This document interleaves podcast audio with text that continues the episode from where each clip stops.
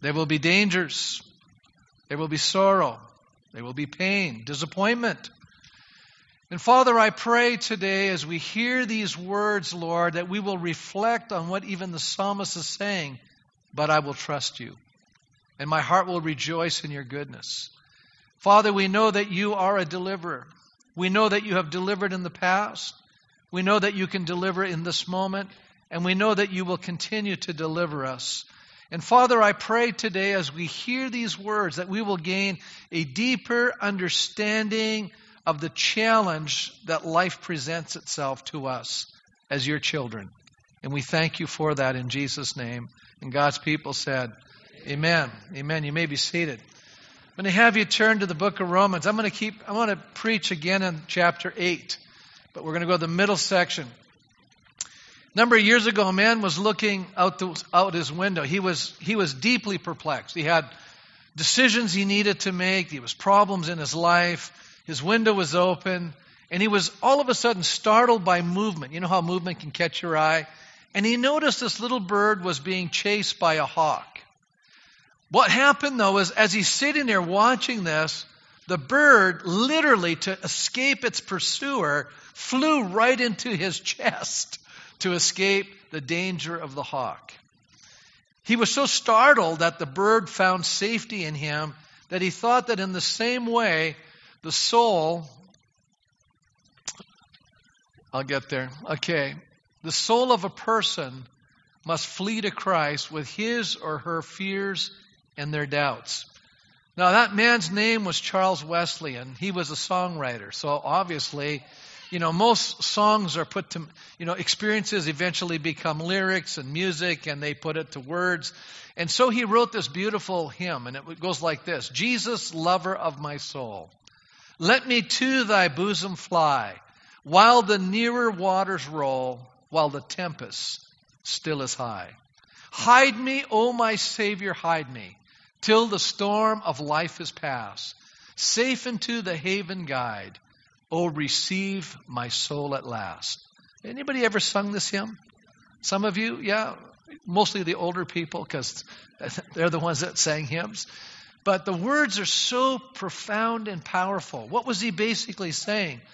He was saying, like, listen, life, life has challenges.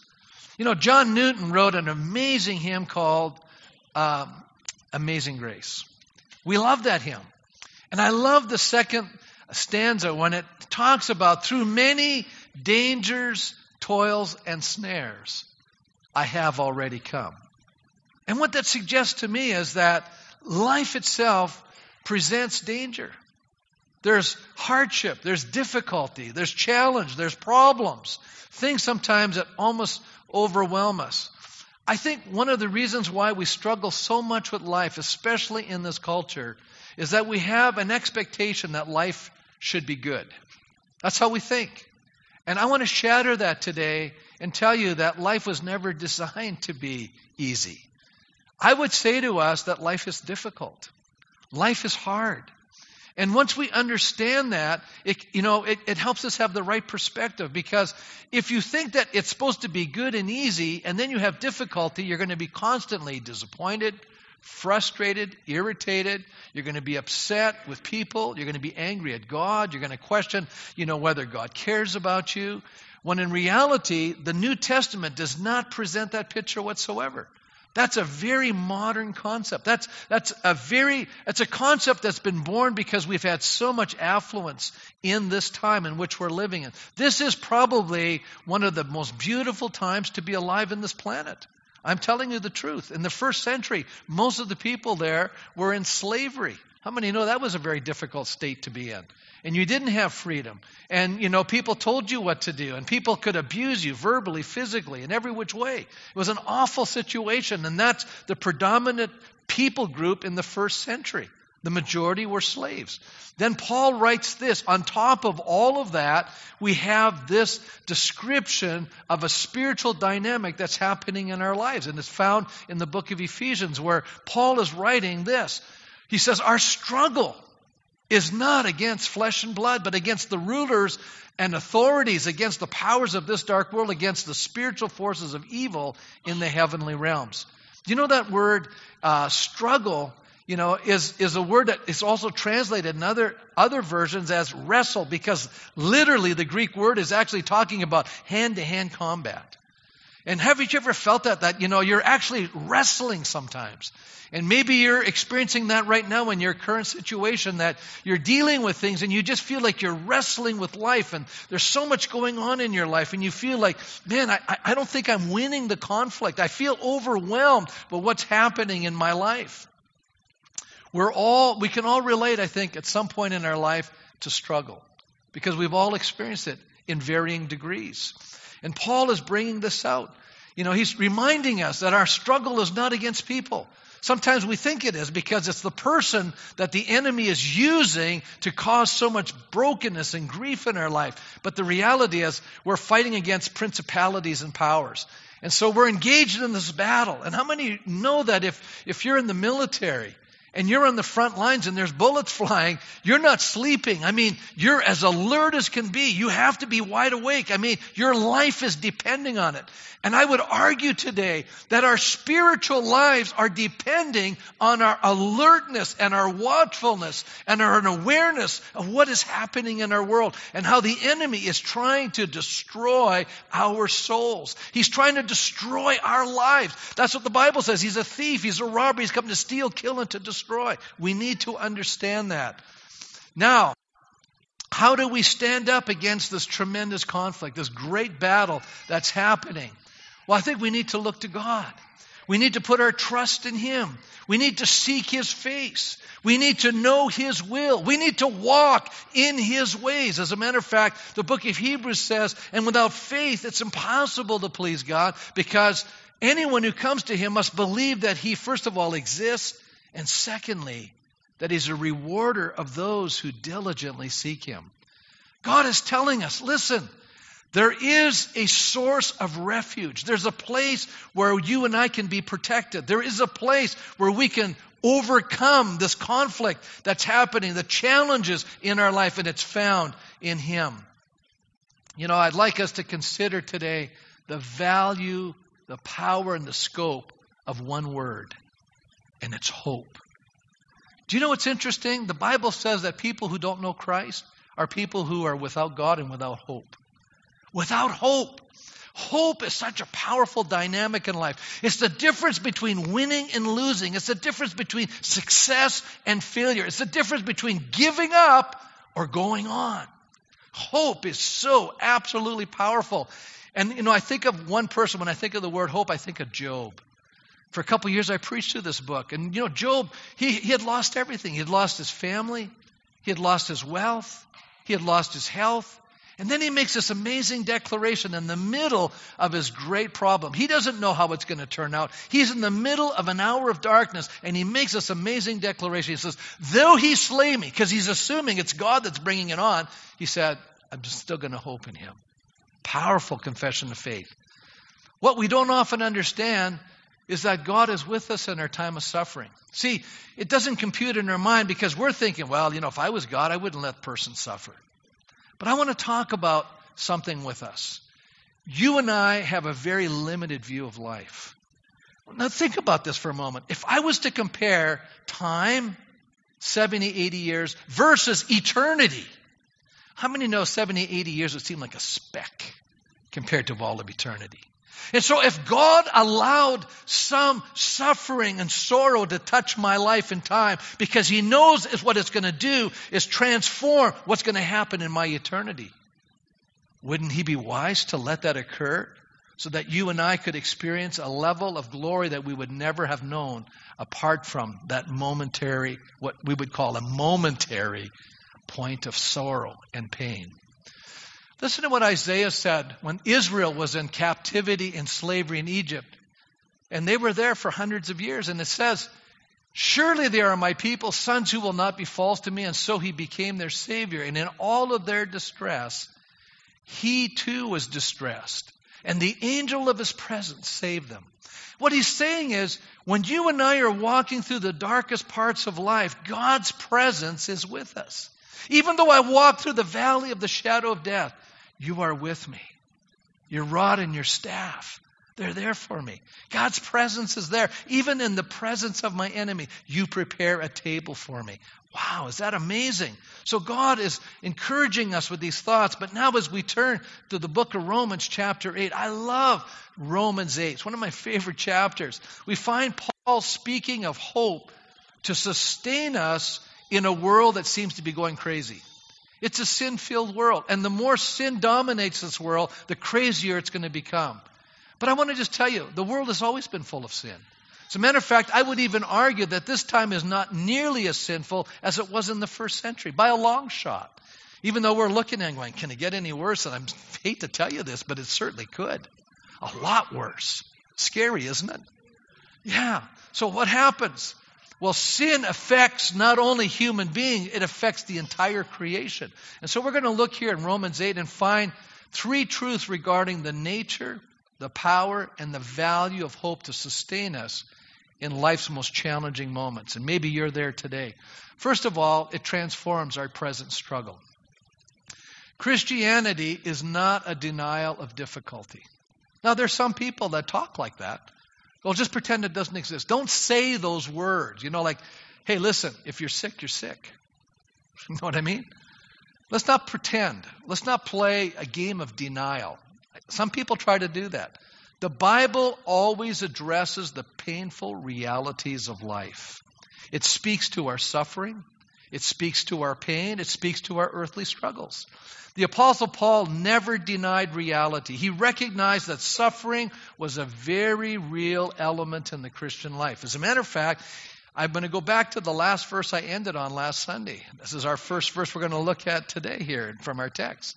Now, if we are children, then we are heirs, heirs of God and co heirs with Christ, if indeed we share in his sufferings, in order that we may also share in his glory. Let me ask a question which comes first, glory or suffering? Suffering does, it goes first. And what did he just say there? I don't think we like to quote certain verses. It says, if we share in Christ's sufferings, then we will share in Christ's glory. A lot of us go, I really want to share with his glory. I don't know about this suffering stuff, Pastor. That's the part I'm trying to avoid. And I can confess, in our humanity, we want to avoid suffering. It's not something we're, we're drawn to, but yet suffering finds us. Isn't that true? It just seems to scope us out. And then he goes on to say, I consider that our present sufferings are not worth comparing with the glory that will be revealed in us. Now, let's just take a moment and think about that text. What is he saying? He's saying that God allows certain things to happen, challenges, problems, difficulties in our lives so that we have to work through things, learn to stop depending on ourselves, as we're going to see in a moment, and then learn lessons from those experiences and grow from them. And let me give you an example. How many know that if you have a caterpillar, and the caterpillar is going to be about ready now to be changed into a butterfly. So, what happens in that state between the caterpillar and the butterfly? They go in a cocoon, don't they? And all of a sudden, there's this transformation that's beginning to happen. And there's a struggle that's going on. And you know, sometimes we see that moment in a person's life, and what do we want to do? I'm going to help him. I'm going to help that poor little caterpillar that's trying to become a butterfly. But you know what happens if we, we, we, we, we, we kind of eliminate the struggle? What'll happen is when the butterfly forms, he'll be unable to fly. You see, the struggle is what is developing something inside of his nature to make him other than what he was. But that's the part we don't like, Pastor. I know I don't like it either, but that's how it works to change our lives. Listen to what Paul writes in Romans 5 2. He says, And we rejoice in the hope of the glory of God. Not only so, but we also rejoice in our sufferings. How many here say, Yeah, I really am thankful for the troubles I'm in right now? You know, I, I, really walk around praising God. I'm just, you know, I'm like James. I count up pure joy when I have all these problems. You know, usually when people come to me, not always. I've had people come to me and say, you know, Pastor, I'm really thankful for some of the difficult things I'm experiencing around. It's changing the way I'm thinking. But that's not my normal conversation. What I normally hear is, help! Deliver me, right? Get me out of this mess. And isn't that kind of how we pray, Lord, deliver me out of these things? And I don't think that's wrong. don't misunderstand. But I, but I sometimes, you know, sometimes maybe we need to pray, God, give me the wisdom to know what you're doing in my life. And help me to know if this is something I need to be released from right away, because maybe there's something you want me to learn through all of this experience. Otherwise, we're going to keep going over the same track of land over and over again. I want to learn. You know, it says here, not only so we rejoice in our sufferings, because we know that our suffering produces something. What's it producing? Perseverance. You know, a number of years ago, and, and I, I'm speaking from experience. I've been a Christian for over four decades, so I can say this. I've had moments in my life where I was discouraged. I've had moments in my life where I wanted to quit, give up. I didn't want to be in the ministry anymore. It's too difficult. Being honest. And yet I'm still functioning and doing what I'm doing. And I mean, sometimes it went on not just for a week or two. Sometimes it went on for months. Sometimes it went on for a few years. And I'm, one day I'm finally talking to God. I'm going, what in the world's going on here? I mean, what is the problem, God? Am I the problem? And you know what God showed me? He said, no, that you're not even the problem. I'm trying to develop perseverance in you. Oh. How do you get perseverance? Suffering, difficulty, problems, Right? Said so. It produces character. How many know God's interested in doing something inside of us? That's what he's really interested in. And then eventually it leads to hope. What happens is when you've had these experiences, then you have you can look back on your past resume and go, you know, I've been here before. And I know it's gonna I know it's gonna happen. I just gotta trust God through this thing. I don't know how it's gonna work out, but God's gonna do something inside of me. And I'm going to come out the other side a different person than when I went into it. You know, isn't that true? That's the way it works. How many know that when you have kids as a parent, you're going to come out different than when you before you had kids? Anybody know that's true? Of course that's true. That's the way it works. It's the way life works. So, it doesn't mean that we're running after problems. Paul is taking giving us a reality check. And he's changing our perspective on the problems in life. As a matter of fact, he wants us to look past just the earthly vantage point. Jesus himself said it. You're going to have peace. I'm going to give you peace. But in the world, you're going to have trouble. You're always going to have trouble in this world. And why is that? Because you and I are not des- destined to stay in this world. We're not destined to be dealing with sin all the time. We are actually designed by God to be with Him forever either in heaven or on earth. That's, we're designed by God for that. As a matter of fact, uh, you know, I think one of our greatest misconceptions, let me just say this, about Christianity today is that Jesus is here to keep me from suffering. That's a great misunderstanding. And how many know that some of you say, I really love God, but He hasn't kept me from suffering? Well, that's true. That's because that's a misunderstanding. And it's not, you know, I just don't have enough faith to get rid of these problems. I go, no, that's not it either. We live in a world filled with sin. We live in a world that sin is impacting this culture and it impacts our lives. You know, we're daily confronted with pain, misunderstanding, conflict, sickness, death, and other kinds of issues that we would rather avoid. Isn't that true? I just, anybody want to miss some of these things? Of course we don't want these things in our lives. But they're very much a part of the human dilemma called life. We're not going to avoid all this stuff, it's going to come our way. Paul, as a matter of fact, in writing to the Thessalonians, you know what he said? Don't be disturbed by the difficulties or the trials. He says here, so that no one would be unsettled by these trials. He's writing to them, so you wouldn't be unsettled by these trials. You know quite well that we were destined for them. And I put in a little parenthesis, destined for trials. How many here go, yeah, I'm destined for trials? You know, we don't even think this way. But the reality is, we will have trouble. And I think when we get a realistic view of life, it helps us address life a lot better. See, if I think that life is supposed to be easy all the time and a problem comes my way, it just blows me up. But if I think, well, this is normal. This, you know what? I, I, I don't, I don't, I used to be, when I was a young pastor, I used to think, well, we can just solve problems and we'll get to that place where there's no more problems. That's pure idealism. That does not exist. I anticipate every day to encounter some problem or other. You go, Pastor, you're just becoming pessimistic. I'm going, no, I'm not even cynical. I'm just realistic. I just know there's problems. As long as there are people and there's sin in the world, we're going to have trouble in this world. We're going to have problems. That's a realistic view of life. He goes, In fact, when we were with you, we kept telling you that we would be persecuted, and as it turned out, it turned out that way, as you well know. That's what happened. We got persecuted.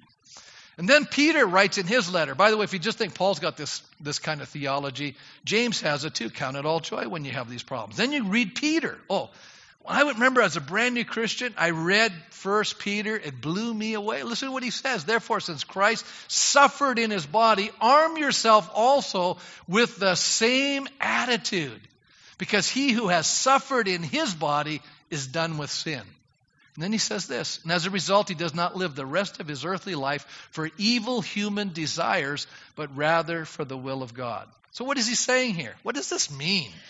Well, I think what he means is that suffering, as one, the NIV study notes says, as one uh, writer says, suffering enables one to straighten out his priorities. How many have ever had a deep trial in your life, and yet at the end of it you go, wow, this has really straightened me out? Do you know, think about it. here you have a life threatening disease and you were focused on all kinds of things and all of a sudden you thought your life was coming to an end all of a sudden you go, I had the wrong priorities. I now know what I should be doing. It's amazing what suffering does. It can totally straighten you out in a hurry. Sinful desires and practices that once seemed important now seem insignificant when one's life is in jeopardy. I'll tell you, you go through a deep trial, it'll change your thinking, it'll change your priorities transform you. That's what it's designed to do. God is going to use those things to change your life. As a matter of fact, great pressure, struggles, and challenges are the very tools God uses to change us. And I already read this earlier in the service. You know, Paul said this we were under great pressure, far above our ability to endure. You know, I used to think, well, you know, God will never let me have anything come away that I can't handle. Not quite true. This verse kind of goes against that idea. This verse, I think it's temptation he's talking about in that verse. This verse is saying something else. This is under great pressure, far beyond our ability to endure, so that we despaired even of life. How many think, wow, that's pretty intense? Paul's a pretty strong personality, and yet he's going, I didn't want to live. That's pretty intense. How many say that's pretty intense? That's intense. He goes, I didn't even know if I wanted to go on living. It was so bad. I was just, I was so discouraged. Some of you have been there. Some of you have despaired. Some of you even thought, I don't even want to live anymore. I have no desire to go on in life. This trial has just driven me to that emotional state. But then he says this Indeed, in our heart, we felt the sentence of death, but this happened. There's a reason why God's allowed this to happen, that we might not rely on ourselves but on God who raises the dead. God has to break our reliance upon ourselves. Self reliance is the greatest problem we have going. And you know, prayer is the opposite of self reliance. Prayer is acknowledging your reliance on God. Prayer is saying, I can't do it. As a matter of fact, our whole culture in North America is designed against the Bible. It's designed to create self reliance, an ability to live isolated, alone lives, and self entertain. That's what our culture is doing, and yet people aren't functioning well underneath it. You know, problems are cropping up, you know. Really, when you think about it, when you're in community, when you're in relationship to people, we need to learn how to support each other, love each other, pray for one another, care for one another, not judging one another. Hey, listen, we're all going to have trials, folks. We're all going to hit a place in our life where we're going to be in the state of despair, and that's when we need one another.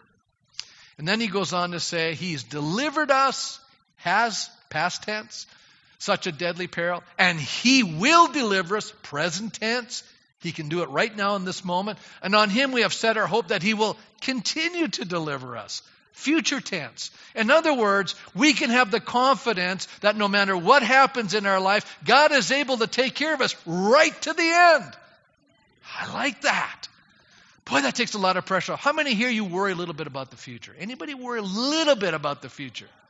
Now that you're being honest. Can I just tell you right now? God's going to take care of you. God's going to deliver you. How do you know that, Pastor? He says so. And God, there's one thing He cannot do He cannot lie. He'll do it. So then some of you say, well, what's the advantage of being a Christian, right?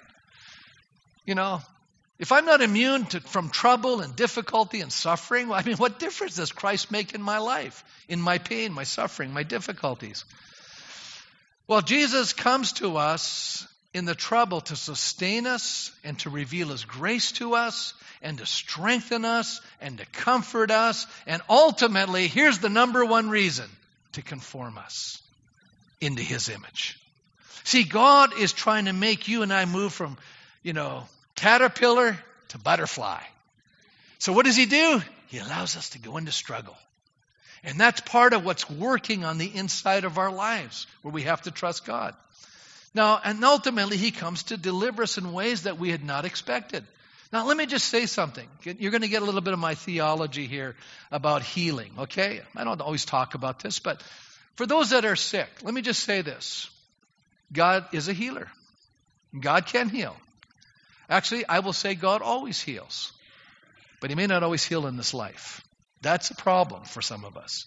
See, when I pray for people to get healed, I don't feel it's my job to heal them. That's Jesus' job. I just pray. Do I believe when I'm praying that they're going to get healed? Absolutely. It just may not always happen when I wanted to or when they wanted to. Some people are healed in this life. Many times we're healed in this life. How many here you can honestly say you've been healed by God? I can honestly say God's healed me. As a matter of fact, anybody's ever had a cold, anybody's ever had the flu, you've been healed if you're still sitting here. Yeah, God's healed you. You know, you just need to be more thankful for it. Everything that you're experiencing, God's doing. Okay, but some people go, Pastor, I'm not healed. I've had this all my life, this problem. I've never been healed. I've prayed, I've asked God. Hey, listen, can I just say something? You will be healed. It just may not be in this life. Okay? So don't despair. Because let me let me go back to my uh, original thought. When I compare time versus eternity, a little bit of problem in time, no more problem in eternity. As a matter of fact, I hate to tell you this, but your body's breaking down. We're going to find that out. Listen to what it says here. Nothing's advancing here. Let me just reset, recalibrate. Okay. Hmm. Oh, just advance good. Look at 2 Corinthians 4:16. Therefore do not lose heart. How many have ever said, I've lost heart? That means don't get discouraged. Anybody ever how many here have ever lost heart? See, I got my hand up. Oh, a few other honest folks. Okay. He says, friends, I put down, it's so easy to lose heart in the midst of a problem, isn't it? You know, is this ever going to end? I mean, why did God let this happen? We got all these questions for God, right? You know, Job had a few questions for God. Though outwardly we are wasting away. Oh, isn't that bad news? What, what, what is he saying there? He's saying outwardly, he says your outer man, your body has a shelf life. You can take care of it, you can pamper it, you can feed it right, you can do all that kind of stuff, but eventually you'll get to the golden years. And I haven't figured out that terminology yet because it doesn't look that golden to me. Because when I'm visiting the older people and their bodies are breaking down, I'm saying to myself, it takes a lot of courage to get old. Okay? Now, outwardly, we're wasting away. Now, how many go, that's not, you know, some of you young people going, well, that's not a lot to look forward to. I agree. That's not a lot to look forward to. But the next part of the verse is, it says, yet inwardly, inwardly, we are what? Being renewed every day. So while the outer person looks like it's decaying, the inner person is getting stronger. As a matter of fact, what's happening is we're experiencing this cocooning experience. We're coming from the caterpillar state, and now we're beginning to die to that state, but God has a new state for us. And you know, as we come to the end, you know, some of us are trying to hang on to the old state. After a while, we just go, who wants to hang on to this whole thing? I'm letting go because I'm my inner being. I'm getting closer. I sense the power and the glory and the goodness of God. And Lord, I just want to go and be with you. Isn't that an amazing thought? God, we have something to look forward to. And you know what's going to happen? We're going to get brand new bodies. Here's the good news no more diets. Woo! Right? Yeah, I don't even know if we'll have to exercise. Who knows what it's going to be like? I have no idea. We're just going to get a brand new body. And you know what the good news is? It'll never wear out. You won't have to wait in line from the doctor to get a new hip or a new knee. It'll be perfect and will always work. Yeah. When you're young, you don't understand that. But the older folks in the church, that's good news. All right? Okay. You know, one of the subtle messages that comes out of the church so often is that, you know, God is here to relieve all our pain now. But I remember reading a book a number of years ago by Dr. Lawrence Crabb Jr. He's a Christian psychologist. And, you know, he said, in this life, as you mature, you're going to notice that you're not totally content, even as a Christian. And this is what he said. And, you know, as I was reading this book, I started internally, I started weeping because my spirit identified with these words. I want to just read a little bit. It says there, the effect of such teaching is to blunt the painful reality of what it's like to live as part of an imperfect and sometimes evil community. We're in that world, right? There's sin. We learn to pretend that we, uh, that we feel now what we cannot feel until heaven. In other words, sometimes we play, we play hyper Christian, where I'm going, I got it all together. Nobody's got it all together. They're just, they're just faking you out. That's what, that's what he's telling you, and I agree with him. He says, beneath the surface of everyone's life, especially the more mature, it's an ache that will not go away. It cannot be ignored. Oh, uh, sorry, it can be ignored, disguised, mislabeled, or submerged by a torrent of activity, but it will not disappear.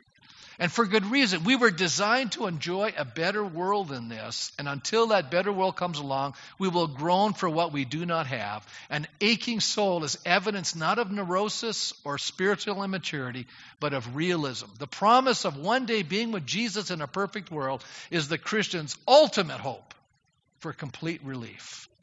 Until then, we either groan or we pretend we don't or as he's put, only hope. Wow, that's pretty powerful. Not only are we groaning, the creation is groaning. They're groaning with us. In verse 19, the creation waits in eager expectation for the sons of God to be revealed. In other words, the whole creation world is waiting for Christ to come back and transform the whole planet. Do you know we're going to get a new earth? How many know that? I'll talk about that when I get into Revelation again. Look at Romans 8:20. It says, "For the creation was subject to frustration not by its own choice but by the will of the one who subjected it in hope that the creation itself will be liberated from its bondage to decay and brought into the glorious freedom of the children of God." Wow.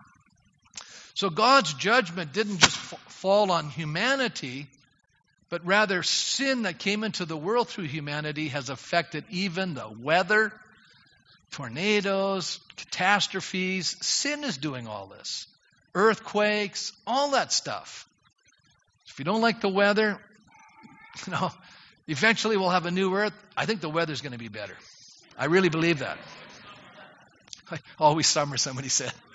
Yeah, I don't know uh, we know that the whole creation has been groaning as in the pains of childbirth right up until the present time. That's how he describes the aching in our world. But let me move on to the second point future deliverance. There's a call to look beyond our present changing condition, there's a relief that is beyond our greatest expectation.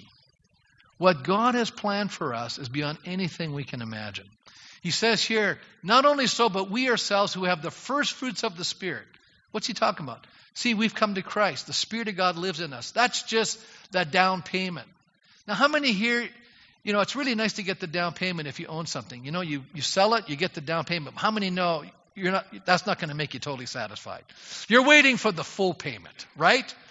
How many know the down payment is usually just a little percentage of the full payment? Can I tell you a good news? Today, as Christians, you and I only have the down payment of the Holy Spirit. Can you imagine what God has in store for us when the full measure comes? Wow, beyond our comprehension.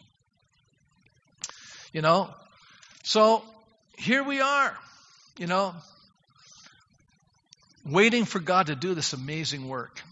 And then it says, For in this hope we were saved. We're not saved by hope, we're saved by faith, but hope is something that is something we're looking forward to. He says, So, for in this hope we were saved, uh, but hope that is seen is no hope at all. In other words, if you have hope, you know, it's something you're still waiting for. That's what he's telling you.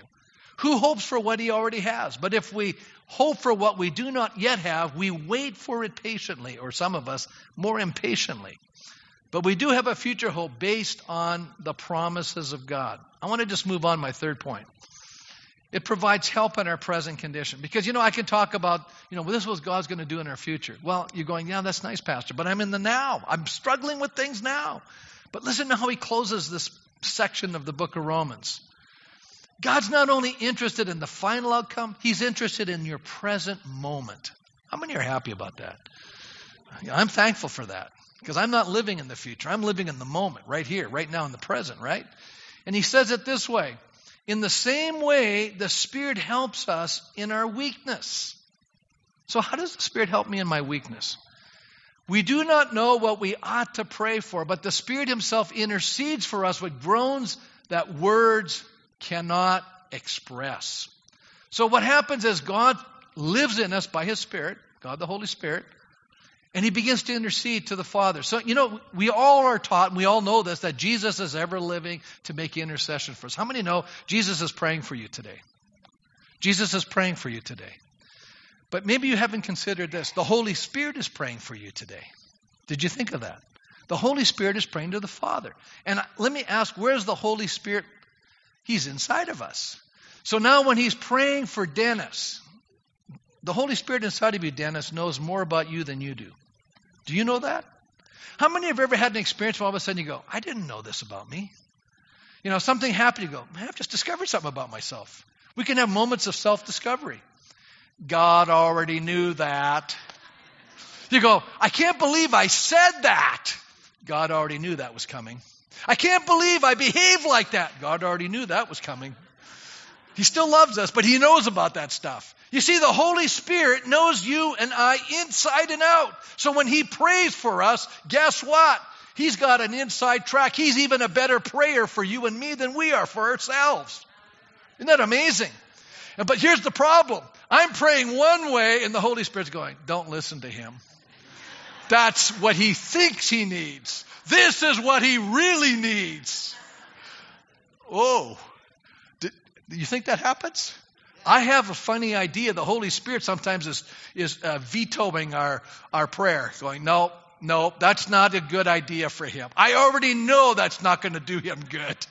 No, we're not going to, we're not going to answer that prayer, Father. Okay. So, what does it mean when the Spirit prays? F. F. Bruce is a New Testament scholar.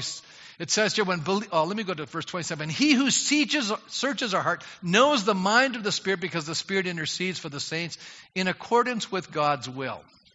Well, he's going he's to get an answer. F.F. F. Bruce says, when believers pray in the Spirit, the Spirit intercedes on their behalf. Speaking to God in the Spirit with tongues may be included in this expression. Okay, so that's part of it. That's good. That's why praying in tongues is good, by the way. But it covers those longings and aspirations which well up from the depths of the Spirit and cannot be imprisoned within the confines of everyday words. So, what he's saying is, with, with words and groans that cannot be uttered or expressed. How many of you ever, you know, you had an experience and you went, you just sighed. Anybody ever have anybody ever sigh? Okay, that's a prayer. Did you know that? Your sighs are prayers. You didn't know that. That's a prayer. That's a little prayer like, God, I really need your help. this is beyond me. You didn't know sighs were actually a prayer. I believe they're a prayer. You know, I've had an experience once. I'll share this to give you an idea what I'm talking about. I remember when I came back almost 20 years ago to the church and had gone through such difficulty, and I was praying for the church, and all of a sudden I began weeping, and I was, in my innermost being, I was groaning. That's a level I don't normally pray at. That's, that was the only time. That's a very deep level of prayer. Groaning. That probably that prayer was probably more powerful than most of my prayers. Because at that level, it's the spirit inside of me praying. Okay? How many say that's pretty deep stuff? That's the Spirit of God within our soul crying out on our behalf. Do you know what God does? Well, let me move on here. I like this. You know, we can be assured that nothing happens in our lives without God using that for our ultimate good.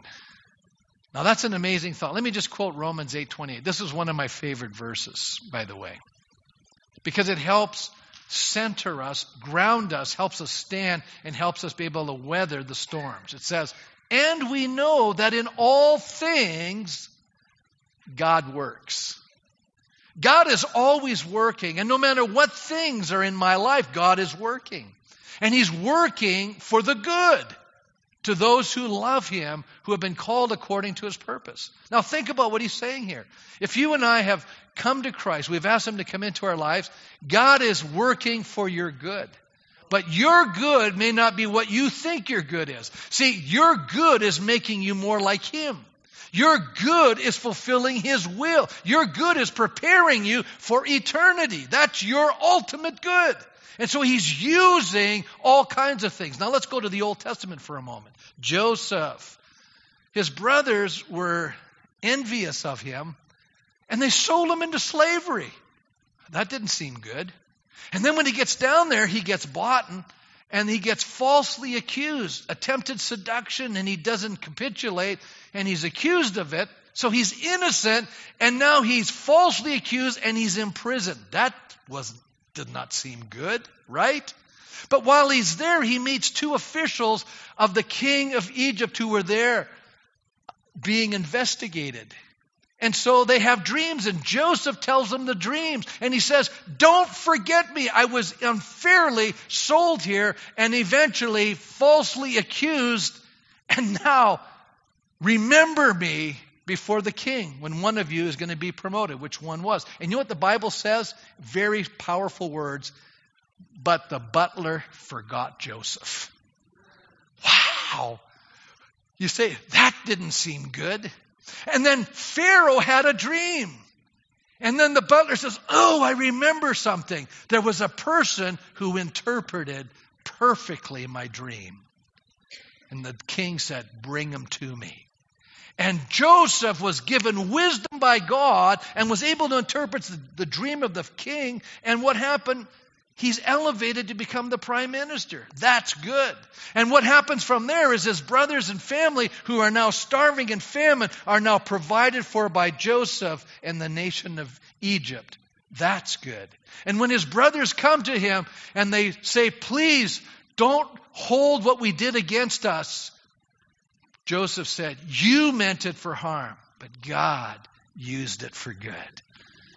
You know what? It wasn't just saving the nation. Joseph became a different person through the journey. Isn't that true? He learned perseverance. His character was shaped, and he knew what hope was. You know, Tolkien, Lord of the Rings guy, how many know he was a Christian? You know what he said? This is interesting. No man can estimate what is really happening at the present. See, we're evaluating. We make all these judgments every day. That's good, that's bad, that's good, that's bad, right? We're all got all kinds of judgments. Listen what he says. No man or woman can estimate what is really happening at the present. All we do know, and that to a large extent by direct experience, is that evil labors with vast power and perpetual success in vain preparing always only the soil for the unexpected good to sprout up in. I love that. What he's saying is the bad things that are happening to you right now are the soil that God is prepared to bring something good out of. That's what he's saying. Going to go, I like that. You know, I, you know, it, it helps me in my difficult moment to know that God is going to use this for good. And I say to myself, I have no idea how that's going to happen. This looks so bad. How can you do anything good with this? God goes, I'll use it. I know how to use it. I'll turn it around and use it for good. That's an amazing thought. God can take our deepest disappointments, our greatest heartaches, the amazing tragedies in our lives, and use them for good. David Smallbone felt God leading him to promote Christian ministry in Australia. He was a musician. And so he brought concerts to the continent of Australia, which only 5% are Christians or even attend church. He had this huge concert, and it literally bankrupted him because his expectation did not materialize, and he lost a quarter of a million dollars he was forced, you know, he lost his home and everything, and he was down to his furniture, and he got a phone call from an artist in Nashville. Said, David, why don't you come and work for me? So he sold his furniture, bought tickets for he and his wife and his six kids, and they got to Nashville, and the job fell through. He was so despondent, he couldn't even get out of bed. He was in despair. You can appreciate that, right? So he and his wife and his children began to cry out to God and began to pray, Lord, help us. And then the biggest surprise of all happened. His oldest daughter, Rebecca, was 15. She, somebody heard her sing. They made a record with her, and she used her old family name. Her last name is Rebecca St. James. Some of you know who she is. She's a recording, Christian recording artist. And because of that, she was able to lift her family out of deep poverty. God moved that family from Australia to the United States in order for the young daughter to have a music career. It's amazing. Charles Swindoll says God never wastes suffering. He never does it. And I'll close with the last little story here. Todd Stewart was a missionary. He went to Ty- I- Iran. Tehran, Iran, the capital. In 1970, in the mid 70s. So he's pastoring this little Presbyterian church, struggling like crazy. And then the worst possible thing came along Ayatollah Khomeini. Remember that? Revolution in Iran. They shut the church down, burnt the Bibles, you know, padlocked the church, wiped their hands, and said, That's the end of these guys. But, you know, Dr. Tad Stewart and his wife said, well, we'll just have to pray in our home. And pretty soon people started showing up when it was dark, slipping in before it got light. And pretty soon, you know what? A few people brought Bibles. They were treating them like gold because, you know, that was contraband now. And next thing you know, the church is doubling, the church is tripling, quadrupling. I mean, this thing is growing like wildfire. And he said, when he opened the Bible to read it, he said, you could have heard a pin drop. Suddenly, it was like electricity and faith broke out in that church, and that church began to impact the entire city of Tehran. Is that amazing? You see, what looked like a terrible thing became the catalyst in which God moved supernaturally in that congregation. Maybe you're here today struggling with pain, disappointment, difficulty, you're beside yourself. You feel at the end of your rope. And God brought you here today for a reason because He wants to give you hope. He wants you to know that He's going to take what He's doing in your life and transform it. And we're going to stand this morning as we close the service. And I gave a few minutes because I want us to pray. And I did this in the first service. I want to give you an opportunity to respond this morning. I know God's speaking to hearts today. I know some of you are struggling and you're going through difficult time. That doesn't mean you're not mature. It doesn't, I mean, we all go through those moments. You know, sometimes when you're really pressing into God, you can have the most terrible things begin to happen. You go, what's, what's going on here? I'm doing everything right, and everything, the end result is everything's going wrong. And you're going, God, why? I'm doing everything that you want me to do. Why is this all this stuff happening? And you're questioning.